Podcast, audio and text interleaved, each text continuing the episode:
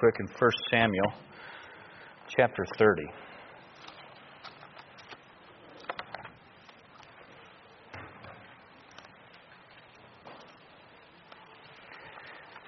We have 112 days till we start gaining daylight. 112 days, start getting daylight.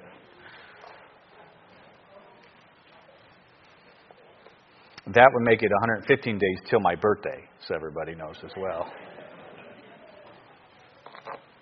I know you're all praying about that right now. I appreciate that. 1 Samuel chapter 30, verse number 6, I think just 6, 7, and 8. says, And David was greatly distressed, for the people spake of stoning him because the soul of all the people was grieved, and every man for his son and for his daughters. But David encouraged himself in the Lord his God. And David said to Abiathar, the priest, Ahimelech's son, I pray thee, bring me hither the ephod. And Abiathar brought thither the ephod to David. And David inquired at the Lord, saying, Shall I pursue after this troop? Shall I overtake them?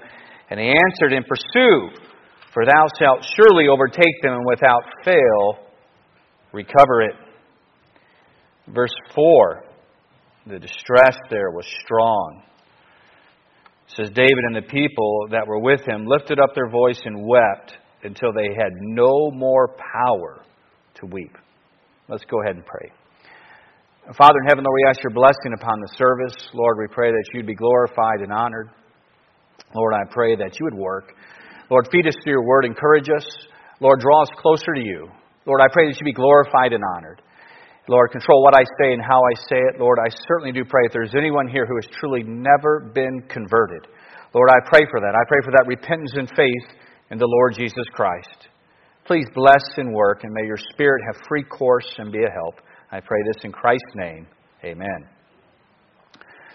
So, start off with a question. How, how do you actually turn tragedy around? How do you respond during times of incredible disappointment, loss? How do you recover from that? In our text, we really do have a great example.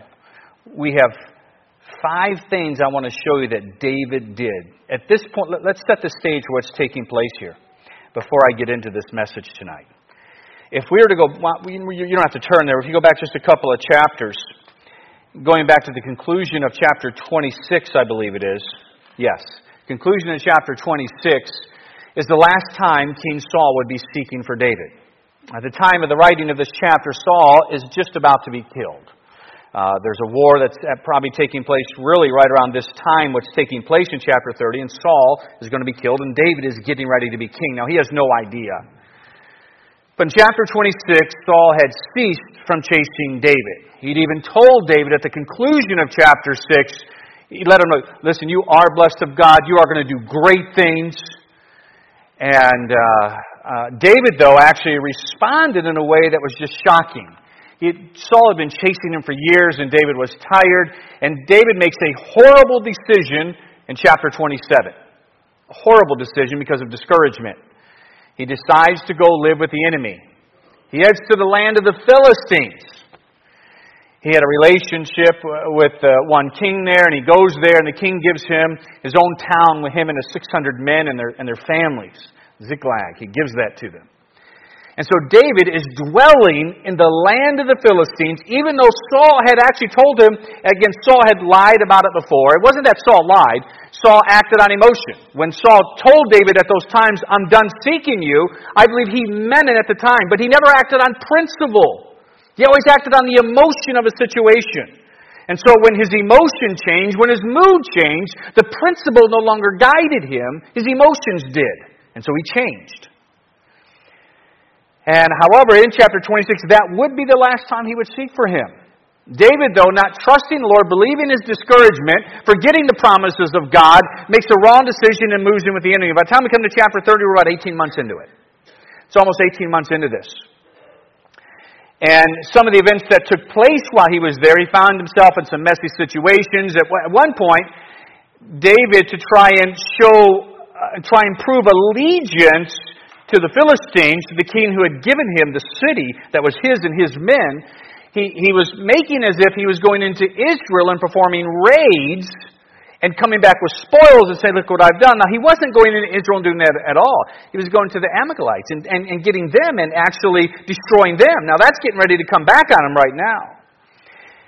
When you're in chapter 29, they're getting ready to go to war against Israel. And David is in a mess because he's called up and his men are called up, and the Philistines are getting ready to battle Israel, and David's in this, getting ready to fight against his own countrymen. Now, I don't know how he would have responded, but through God's grace, there was an intervention that took place, and some of the lords of the Philistines had told him, No, no, David is not going in the battle with us. They said, We're telling you, he's going to turn, and he's going to fight against us.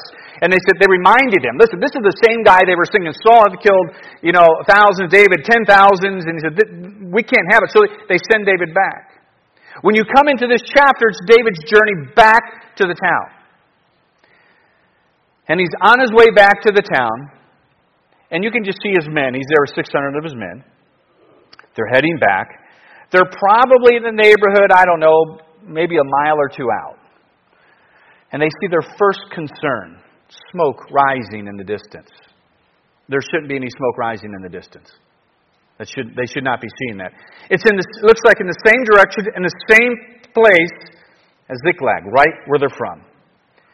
And you can imagine as the talk began, wait, wait, what's that smoke? What, what's going on? You can imagine their pace quickened. I would guess before too long, as they were getting closer, it's going into an all out sprint to get back home. They realize something is horribly wrong. And as they get closer, they can see the fires. They're sprinting home. When you come into chapter 30, they finally arrive, and to their great distress, they get there. Their town has been leveled. The town has been leveled. The Amalekites had come and paid retribution on David. They destroyed his city. They took captive their families, their wives, their daughters. The men arrive in the city and they see what has happened. You can just imagine the incredible distress that was taking place in their, in their life. Seeing their, their, their town destroyed, their wives and children taken captive. The grief would be intense. Their thoughts would be tormenting them at the thought of their wives and daughters in the hands of evil, wicked men. And as we read in verse 4, they wept until there were no more tears. On top of this, David has another problem. The men turn against him. They begin blaming him and his leadership for the predicament. And in all honesty, they're right. David moved him into the land of the Philistines. He made that decision. It was David's decision to raid those villages. So they decided they want David dead.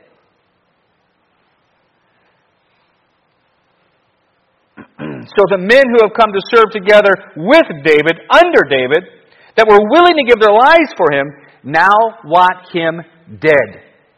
Grief can change things quickly. So not as not only is David's home burned to the ground, his possessions lost, his family gone, but he's lost the confidence of the men that he's been leading. I actually certainly feel for David, you know, in, in all that he's dealing with in this situation. Um, and him knowing this is your own fault. It was a result of that discouragement, a result, result of that backsliding condition up to this point in his life. This is the lowest point of his life up to this point, right now.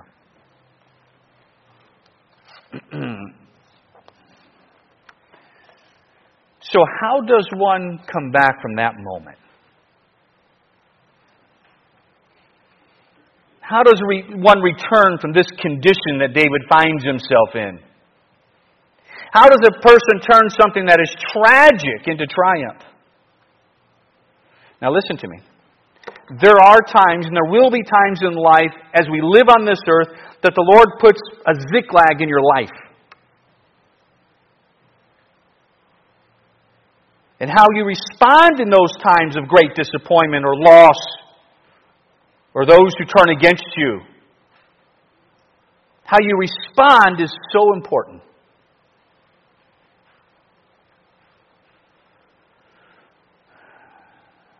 David is there. He's with the men and has no more tears.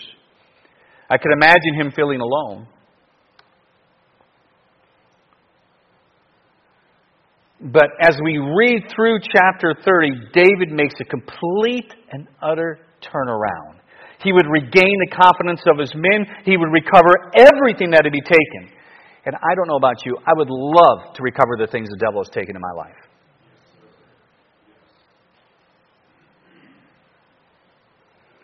So, how do we return? How do we recover? Boy, David gives us a great pattern here that is a principle found throughout the Word of God. So let's look at this. Verse 6.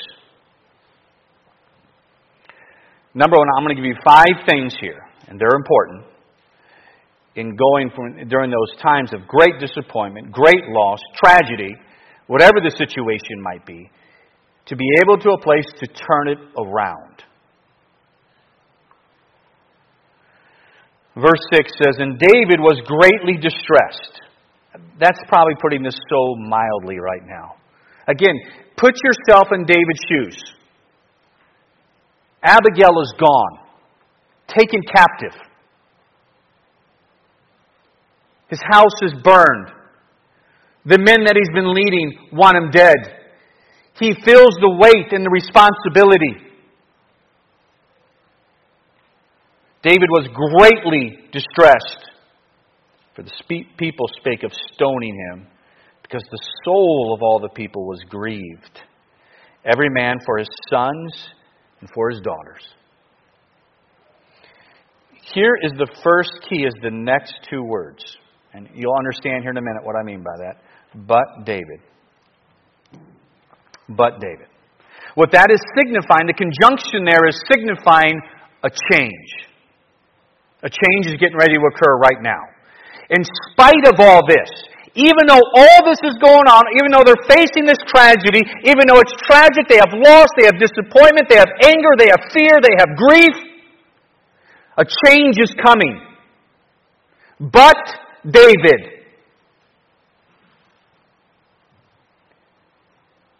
David decides to return. He made a decision to do something about it. What David did in that moment when it hit, and he realized in all the way, even in the midst of his utter disappointment, his grief and his distress, he decided, I'm not staying like this. I'm not. He decided, I'm not going to have a pity party right now. This would have been so easy to do. This would have been such a great temptation just to go to the men and, and hand them the stones.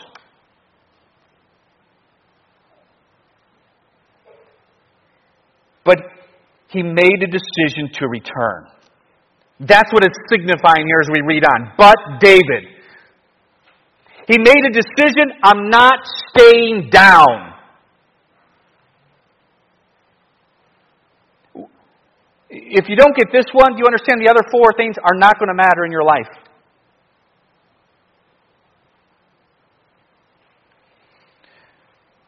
One thing that keeps people down is they simply never make the decision to do something about it. There's several reasons why. Let me cover a couple of them. These are not exhaustive, but there's some common ones as to why they won't come out of it, why, why they just won't make that decision to turn around, why there is no but in their life. Even though I'm in the great distress, they just stay in it. Truth is, when we're all down, distress, or grief hits, we have a tendency to think that no one else has ever been in as bad a situation as we're in. And if the enemy can make us think that our situation is uniquely bad, then we will despair thinking that there is no way back. If he can get you to think, no, this is unique, this is worse than anything, listen, he has your mind, he has the thoughts, and you're beginning to think there's just no way back. Simply not true.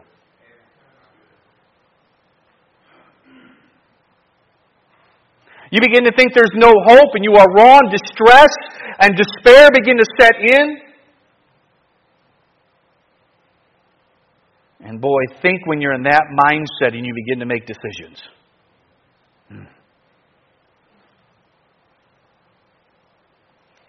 Number two, when you're facing it, you begin to weigh what has taken place, the problems against your own strength, and you think, I can't do this.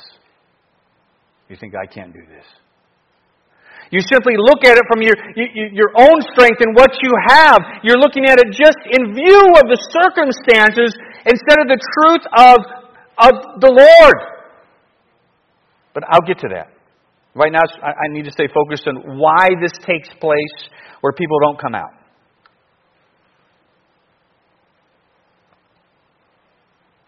Again, one is tendency to think that this, is unique, this is so bad, there's just, it just can't happen. Number two, you weigh the problems with your own strength and you realize, in your mind, it becomes a reality to you that it's not possible.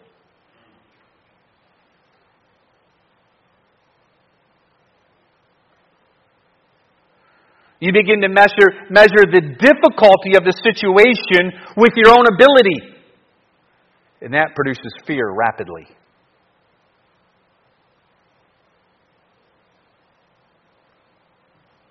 You begin to consider the situation with what resources you have. And you can't see a way out of it.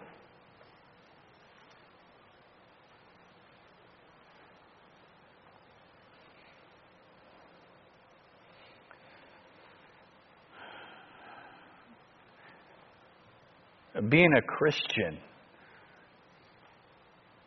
know, actually knowing the Creator there's so much that goes with that.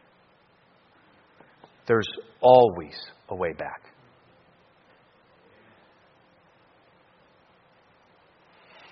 You can never go so low that the grace of God cannot grab you.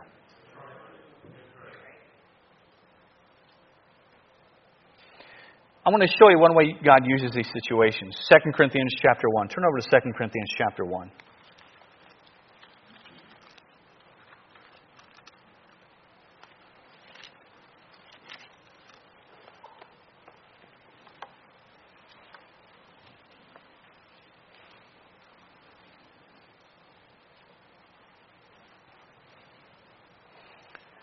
The Apostle Paul, whose Christian life was filled with difficulty, hardship, disappointment. I mean, again, I, just don't know of a, of a Christian who has led a more challenging Christian life than the Apostle Paul.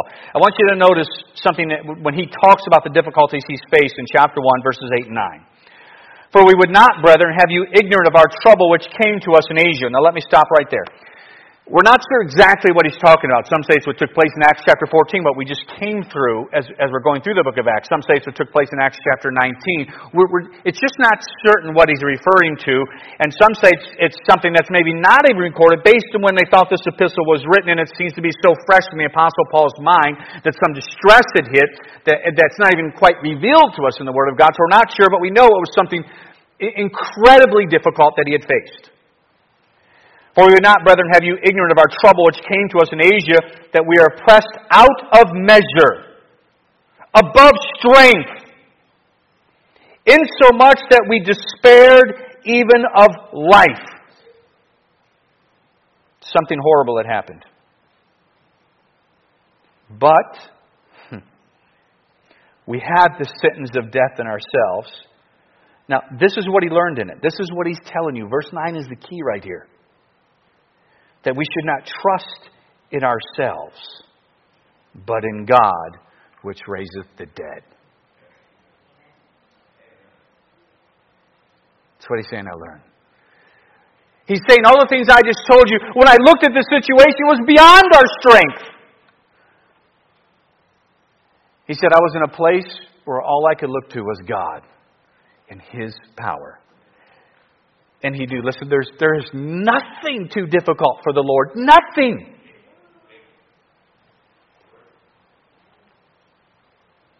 So God can use the Ziklags in your life to actually cause a greater dependence in your life upon Him. He can take something and still use it where you learn to turn upon the Lord and trust Him more, and it actually strengthens your walk with Him. Because it, it's those times you think, I've got, I've got nowhere else. That's where David is. David has nowhere else to go right now. God can use these times to get you to trust in Him. Second step. So number one is this. You got to have that but, that, that determined to change, that determined, I'm not staying down. I'm not. This, this moment, this event is not going to define me.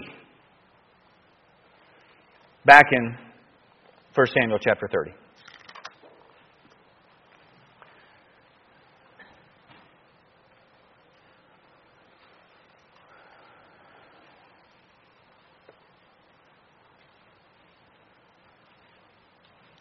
Verse 6 still. But David, here's number two, encouraged himself in the Lord his God. Now, David has been in a backslidden condition for about a year and a half at this point. He's living in the land of the Philistines. Uh, he is even deceiving uh, uh, um, the king that's given him the land with doing these raids and actually telling him he's raiding Israel. It was discouragement that led to the decision when King Saul had proclaimed him, Listen, you're going to do right, you're good, I'm done, David. I, I will not seek for you anymore. But discouragement took over. He made the wrong decision. He's been in this condition. But now David is here. He has nowhere to turn but to the Lord.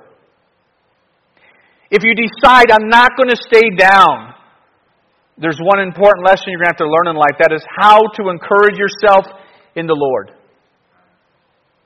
Think about this David has no one else.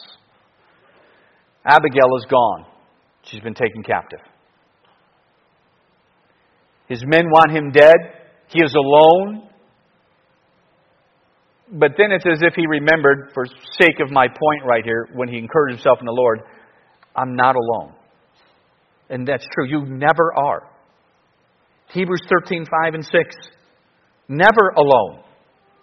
He said, I will never leave thee nor forsake thee. That's true, by the way. I will never leave thee nor forsake thee.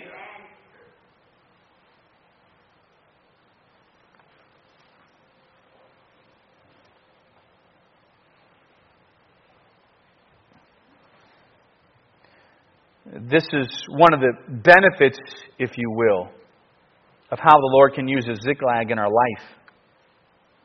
Can teach us how to encourage ourselves in the Lord. To find encouragement when no one else is there. When everything's so difficult and unsurmountable and negative. To be able to encourage yourself in the Lord. Listen, this is the key. The key is not running to a drug. The key is not running to a bottle. The key is not running to escapism. The key is running to the Creator.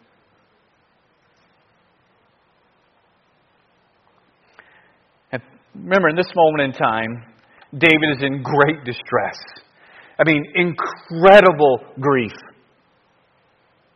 Nothing but tragic news. He's standing in the midst of his burned down city. His men acting in emotion, ready to take it out on him.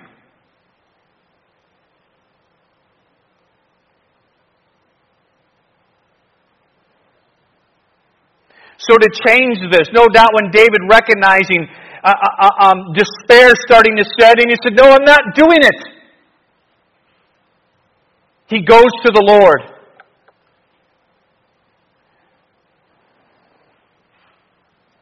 Keep in mind for David, this is a major change.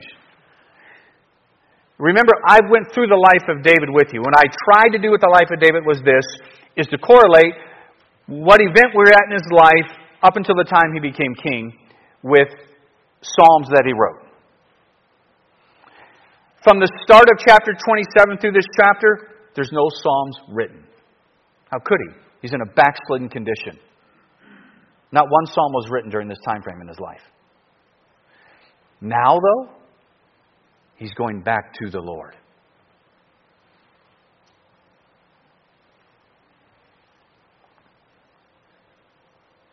In order to do that, he had to have some discipline of mind and of thought. That's where it starts. One to begin to seek the Lord and allow Him to say, Please, help me to think right.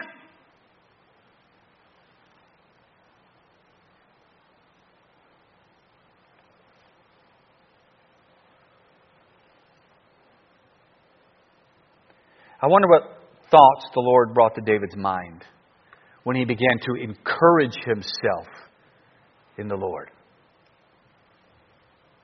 I wonder if David thought on the times when he was a teenager. And it wasn't necessarily all that long ago at this age. You know, we're probably, I'm trying to remember my time frame by the time he becomes king. You know, what's the 10 year, 7 year? I wonder if he started thinking on the times of that that incredible sweet fellowship he had with God when he was that, that shepherd boy. Of those sweet times with the Lord. I bet you the Lord brought those to mind. I wondered if he remembered the time that the Lord delivered him from a lion and a bear. I mean, if you think about that, that really is incredible. I mean, I'm running. That's all there is to it. I'm knocking you down so the bear gets you, and I'm running. Unless it's Bob. I can outrun Bob. That's not a problem. But I do think maybe those are some of the thoughts that came to his mind. How the Lord gave wisdom and help. When most, most would have been taken and killed but the Lord was there.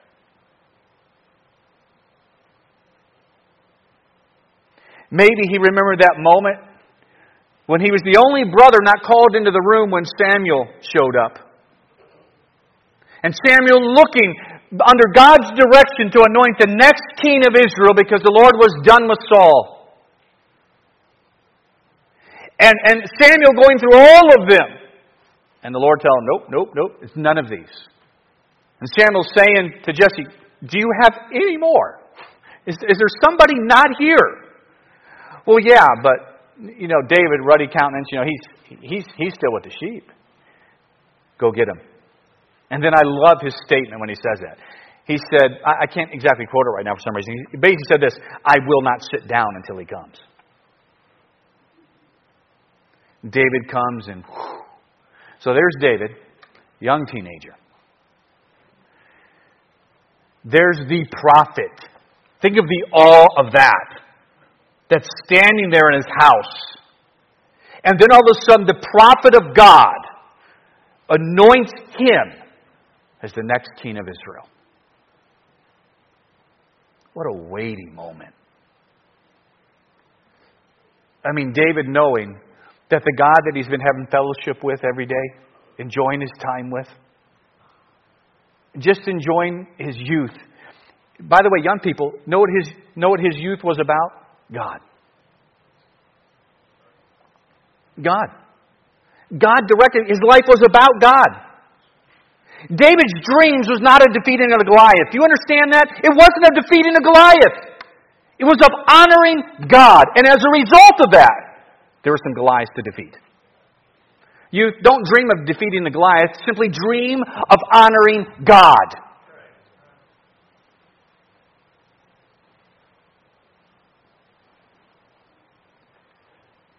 Maybe he remembered the Psalms that he'd already written on goodness and mercy and grace and the help of the Lord. Maybe he read those again himself.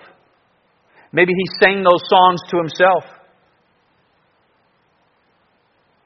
Maybe the thought of the day that he did defeat Goliath came to his mind. Maybe he remembered how just a short time earlier God had delivered him from a cliffside. It was the closest really Saul had him. It looked like David was pinned in. Men, I'm closing in on him all around. He has nowhere to go. And all of a sudden, out of the blue, they turn around. Again, all those times that God was there and God helped when it looked hopeless, looked like there was nothing else to do, and he's thinking again, yes, time and time again, God has worked.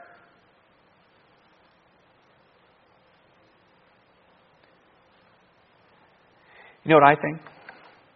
I think in that moment when he was encouraging himself in the Lord, all right, I, think that's what this is what it's going at. I believe he found more tears over God's goodness.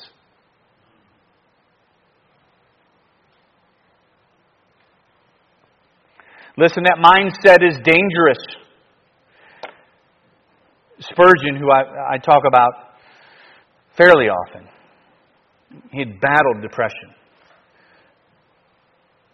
And this is an interesting excerpt from a story of his life. One day he was riding home, feeling weary, feeling down, battling the mind games. And he had, and there's, there's reasons why. There was, he, he, Spurgeon had a weight on him that he was recognizing really the, the, some of the vile theology that was beginning to come. It was almost as if he could see what was going to take place.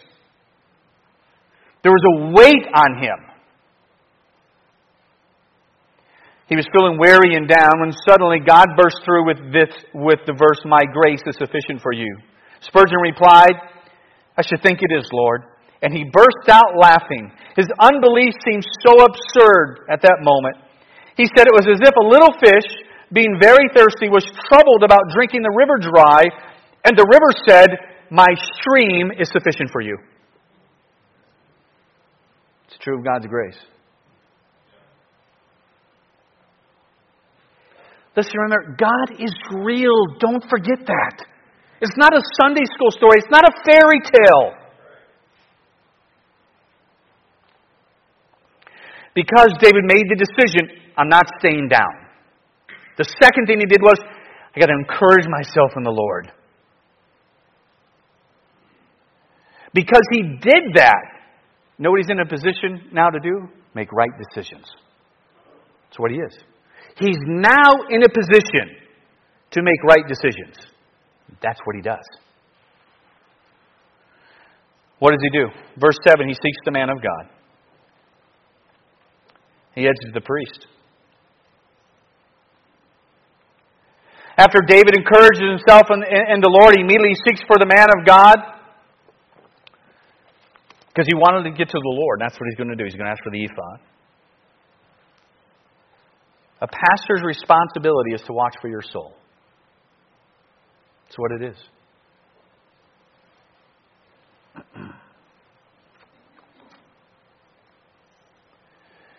So he's now in a place to make right decisions. Thirdly, he seeks after the man of God.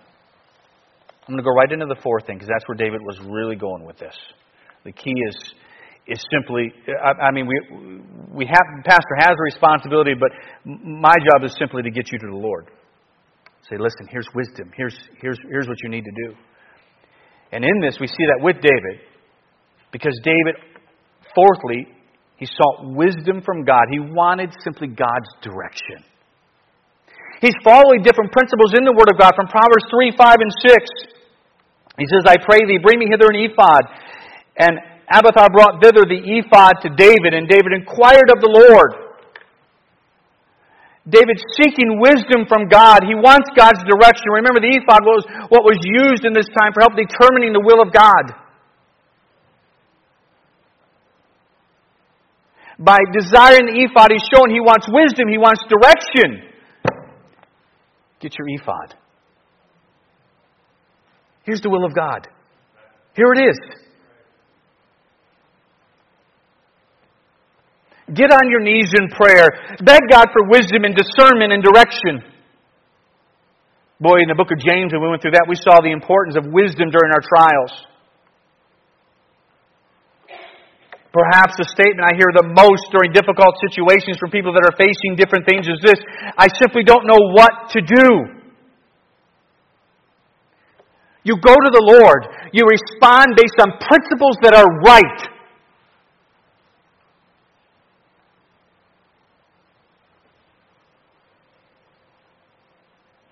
It's during those dark times you need God's wisdom more than ever on what to do. He is the one who knows what tomorrow holds. You can just guess at what's going to happen. That's all you can do. That's why you trust Him. You trust Him.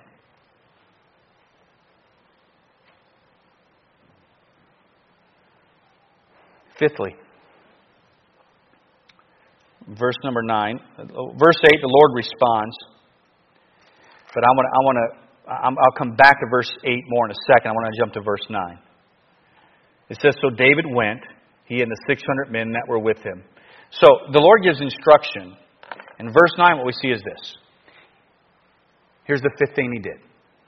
All right, he, he determined, I'm not staying down.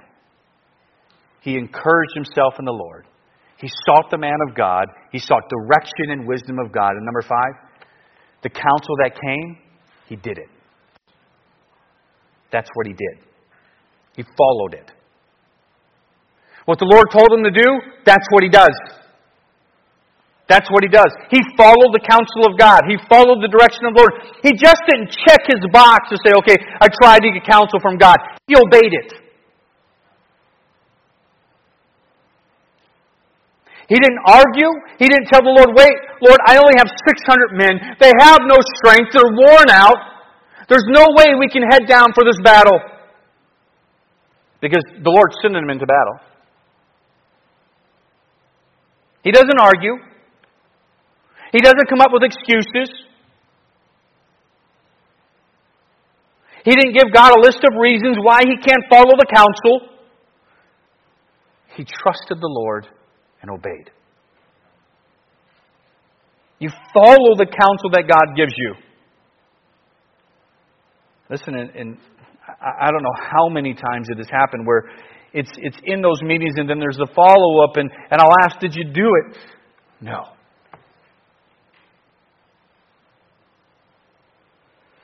Now, we see something that takes place as a result of these five things right here, and that is God's response to David. God's response to David. One, in verse 8, when, when the Lord responds to David, you can see such grace and mercy. You can. I mean, think of what he, went and lived with the Philistines. Think of where he's at right now in his life, in his relationship to God. He is in a genuine backslidden condition. But he's returning to the Lord, and it's almost like you see with the prodigal son, the response that is here. God's response, number one, immediately is comfort. Look at what God tells him. David inquired at the Lord, saying, Shall I pursue after this troop? Shall I overtake them? And here's how the Lord answered him. He was, the Lord was so encouraging and comforting. The Lord said, Pursue. He didn't leave it at that. He could have. But the Lord knew what he needed to hear. He said, For thou shalt surely overtake them, and without fail, get this, recover all. David, you're getting your family back. All your men are. All of them. You're getting it all back. The possessions, the things that were stolen, you're going to recover all of it. You think that encouraged him a little bit? You think he took a little bit of comfort in that? The Lord responds with comfort. the comfort was with what? The Word of God.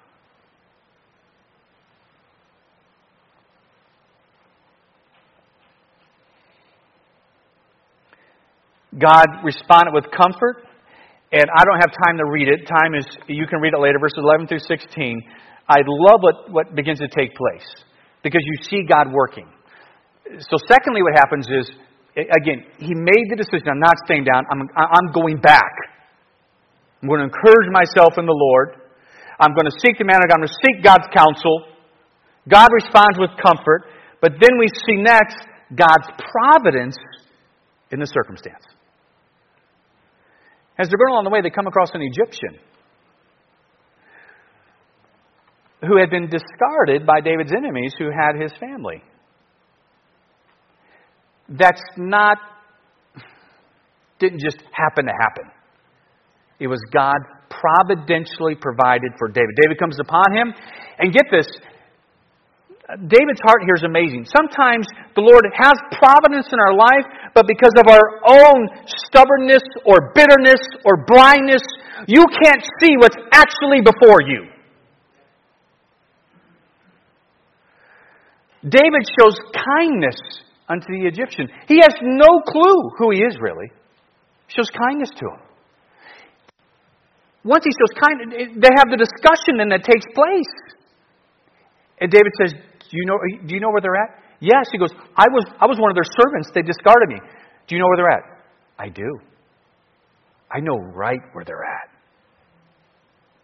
That's God's providence in this situation. When, when David and his men left, they had no idea they're going to come across that.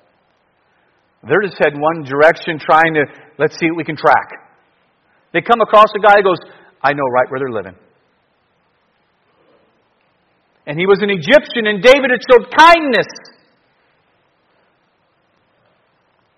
God's providence. Had David not showed the kindness, by the way, it's possible, I don't know, it doesn't say it, but it's possible he would have missed that opportunity. Again, many times we do have God's providence, but I've already mentioned due to lack of character, we miss it. And then we see if we had read on, and I'll conclude with this he had God's help. Basically, another miracle takes place. As they were traveling, they had 600. 200 of them were just worn out. It really was not possible for them to go into the battle. So 400 men head in. 400 men head into the battle. They recovered all, just as God said. All of them survived the battle. Of uh, there were 400. You can think of how many they took on because it talks about like destroyed them all. I think I, I can't remember. I think it was 400 that left. They had camels or something like that, and they all took off.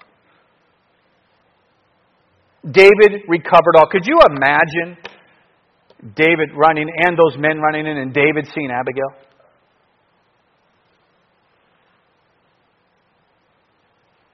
By the way, I think she had a few words to say to David that day. If you ever stop following God again, I will beat you myself.